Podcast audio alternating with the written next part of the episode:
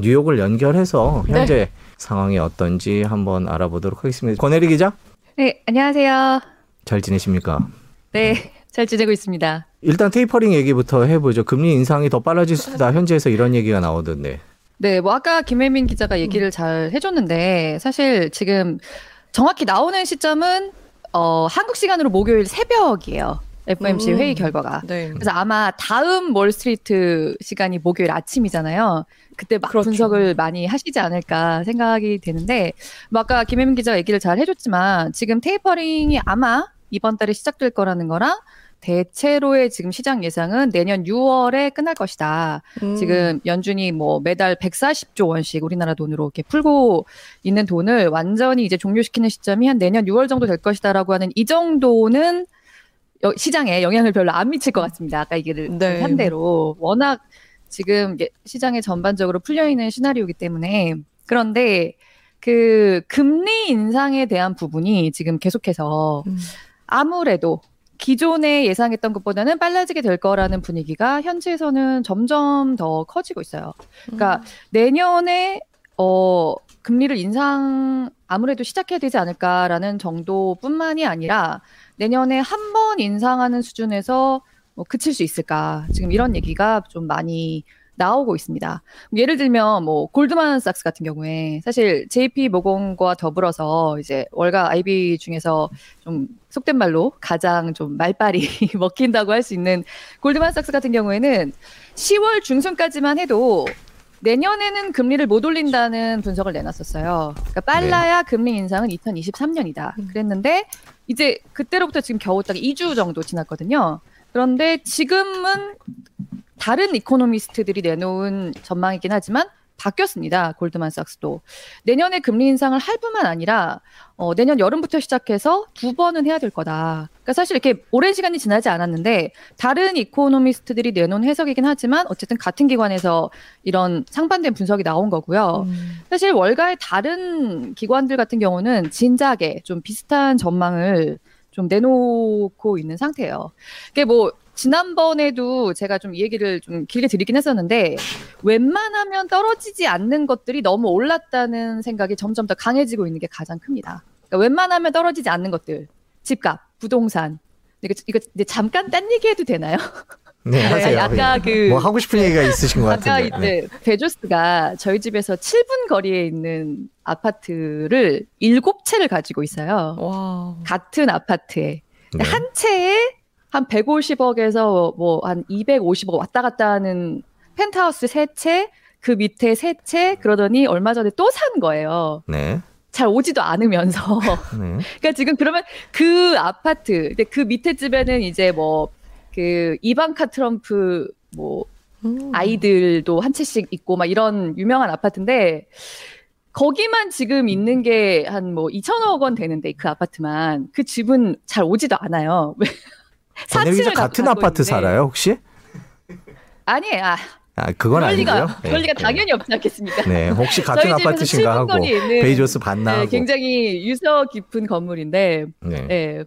뭐 이런 정도로 지금 부동산 가격이 어마어마하고 뉴욕에서 네. 베조스는 일곱 채나 하는 한채 가질 수 있지만 그 다음에 뭐 임대료, 부동산 오르니 당연히 임대료 오르겠죠. 그리고 뭐 그리고 임금 이런 한 번 오르면 떨어지지 않는 것들이 너무 올랐고 사실 이런 것들은 이제 상품과 서비스 가격에 있어서 가격 전가가 되는 좀 가장 좀 지분이 큰 것들이잖아요. 네. 근데 업계에서 하는 얘기는 이런 비용 상승으로 인한 가격 전가가 이제야 비로소 좀 이뤄지고 있다는 거예요. 물론 여기 살고 있는 저로서는 아니 무슨 소리야 진작에 다 올렸잖아라는 말이 절로 나오지만 아무튼 제조업계나 뭐 이렇게 업계에서는 이제나 가격들을 올리고 있, 이 전가가 되고 있다라고 얘기를 하고 있기 때문에 과연 이 인플레가 내년이라고 정말 잡힐 수가 있을 것인가.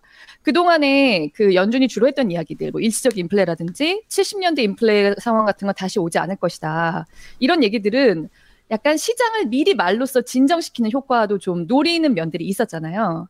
근데 요새 분위기는 조금 이게 말로 진정하는 거는 더 이상 좀 먹히지 않는 면이 있는 것 같아요. 음. 그래, 연준은 너는 그렇게 얘기를 해야겠지. 그러나 과연 테이퍼링만으로 물가를 잡을 수 있을 거냐라고 하는 분위기가 좀 커지면서 요새는 내년부터는 금리 인상이 시작된다라는 쪽으로 좀 더좀 좀 분위기가 가고 있는 것 같은데 아무튼 어 일단 이번 주에는 파월 의장이 그렇게까지 막 시장을 뒤흔들 시그널을 내놓지 음. 않을 거라는 전망이 우세하지만요. 만약에 예상한 대로 테이퍼링 일정이 발표되고 난 나더라도 그 다음에서 시장은 그러면 도대체 우리는 금리 인상을 정확히 언제부터 준비하면 될 것인가? 이것이 또 새 화두로 계속 좀 얘기가 나오게 될 것 같은 분위기가 강합니다. 잠깐만, 예, 그 댓글에 보니까 휩스 에비뉴 212번지라고 네, 적어주셨네요. 오! 네, 어, 대단하신 분이 네. 이거 방송을 보고 계시네요. 네. 예. 거기에 일본체를 가지고 있는 걸로 네, 유명합니다. 그렇게 되면 사실 궁금한 거는 그럼 네. 금리 인상은 언제 될 거냐 이 시점인데요. 거기서 보시기에 현재 분위기는 내년 그럼 언제쯤으로 조금 추정이 될까요? 방금 제가 2주 만에 다른 네. 견해가 나왔다고 했던 골드만삭스 같은 경우는 일단 지금 테이퍼링이 끝나는 시점으로 예상하고 있는 6월 직후인 7월을 첫 시점으로 10월. 꼽았어요. 그리고 내년 10월. 7월이요. 네. 네. 그리고 아 7월. 네. 내년 7월이. 네, 내년 7월. 음. 그리고 나서 후반에 한 번 더 할 거다. 음. 그리고 뭐 내년에만 세 번 인상할 거다라는 견해를 내놓은 기관도 있고요. 그 후에도 네. 금리 인상이 계속될 거다라는 의견도 있고. 근데 물론 이게 정해진 것도 아니고 이제 음. 정말 논의가 시작되는 단계이긴 하지만 아무튼 뭐 몇 주 전, 한 달 전 이때보다도 내년에 복수 금리 인상에 대한 목소리가 조금씩 더 많이 음. 나오고 있는 것은 분명합니다. 저 페이스북 얘기 잠깐 해볼게요. 음. 메타로 네. 이름을 바꿨던데 뭐 이제 메타버스 장사하겠다는 건지 이제 팡 팡이라는 표현을 못 쓰게 됐죠? 예. 네. 이제 메타인가요 그러면? 약간 아니 마마라 그러더라고요. 마마. 마마. 아, 마마. 네. 아 예. 네. 이게 되게 화제였어요. 그러니까 지난주 목요일에 저커버그가 직접 이 새 사명을 발표를 했는데요. 요새 우리나라에서도 굉장히 화제잖아요, 메타버스. 네. 네, 혹시 아이러브 커피라는 게임 아세요? 아이러브 커피 모르세요? 어 이거 모르시는구나. 이거 굉장히 인기 많았는데 제가 이 게임을 좀 아이러브 스쿨은 알아요. 어 이거 모르시는구나. 이 아이러브 스쿨은 아신답니다. 아 정말. 네, 이게 몇 년 전에 예. 네. 이게 몇 년 전에 굉장히 인기였던 게임인데 제가 이제 제 아바타로 카페 주인이 되는 거예요. 어. 휴대폰 안에서 카페 만들고 꾸미고 커피 만들고 그리고 이제 거, 그 안에서 사귀는 친구들이 제 저희 집 카페 타면은 와서 커피콩도 대신 볶아주고 이렇게 할 수가 있어요. 사실 이런 모바일 게임들도 메타버스 일종이잖아요. 일종의 평행 우주 가상현실 뭐 이런 것들인데 사실 메타버스의 개념 자체는 30년 된 개념이죠. 여태까지는 사실 그동안은 좀 SF라든가 뭐 이런 쪽에서 주로 얘기를가 되거나 굉장히 기초적인 정도로만 있다가 앞으로 이쪽으로 이제 페이스북이 사력을 다해보겠다, 회사력을 다해보겠다면서 지난주 목요일에 메타라고 이름을 바꿨는데요. 음. 그래서 이제 나스닥에는 페이스북이라는 주식은 없습니다. 그러니까 메타 음. 플랫폼즈라는 이름으로 이미 거래가 시작이 됐고요.